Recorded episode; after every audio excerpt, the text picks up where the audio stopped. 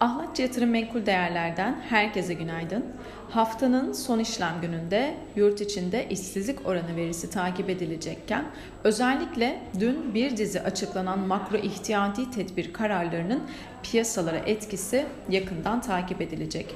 Dışarıda bugünün en önemli gündem maddesi ABD tarafından gelecek enflasyon verisi olacak.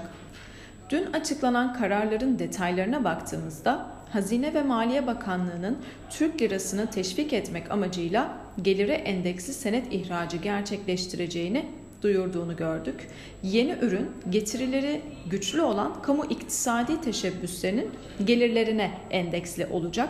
15 Haziran tarihinde talep toplaması gerçekleştirilecek olan ürün yalnızca gerçek kişilere sunulacak. Diğer yandan BDDK kredi büyümesini yavaşlatmak için tüketici kredilerine sınırlama getirdi. Bu önlemler faizlerin artırılmadan aslında e, sıkı para politikasını e, bir miktar daha e, fayda sağlayacağını düşünüyoruz. Yabancı yatırımcıya daha önce kapatılan swap imkanının genişletilmesine dair de bir takım çalışmaların yapıldığına dair açıklamalar geldi.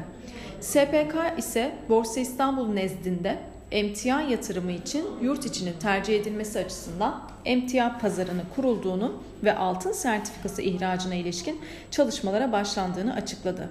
Diğer yandan Türkiye Cumhuriyet Merkez Bankası ticari kredilere %10 oranında uygulanan zorunlu karşılık oranını %20'ye yükselttiğini açıkladı. Küresel piyasalara baktığımızda yurt dışı piyasalarda özellikle ABD borsalarında kritik seviyelerin test edildiğini görüyoruz.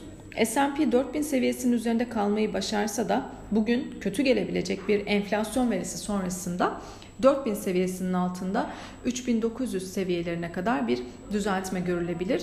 Nasdaq'ta yine kritik 12000 puanın üzerinde seyrediyor. Borsa İstanbul tarafına baktığımızda dün özellikle 21 Nisan tarihinde görmüş olduğu zirve seviyeleri olan 2562 puan seviyesinin üzerinde bir kapanış gerçekleştirdi.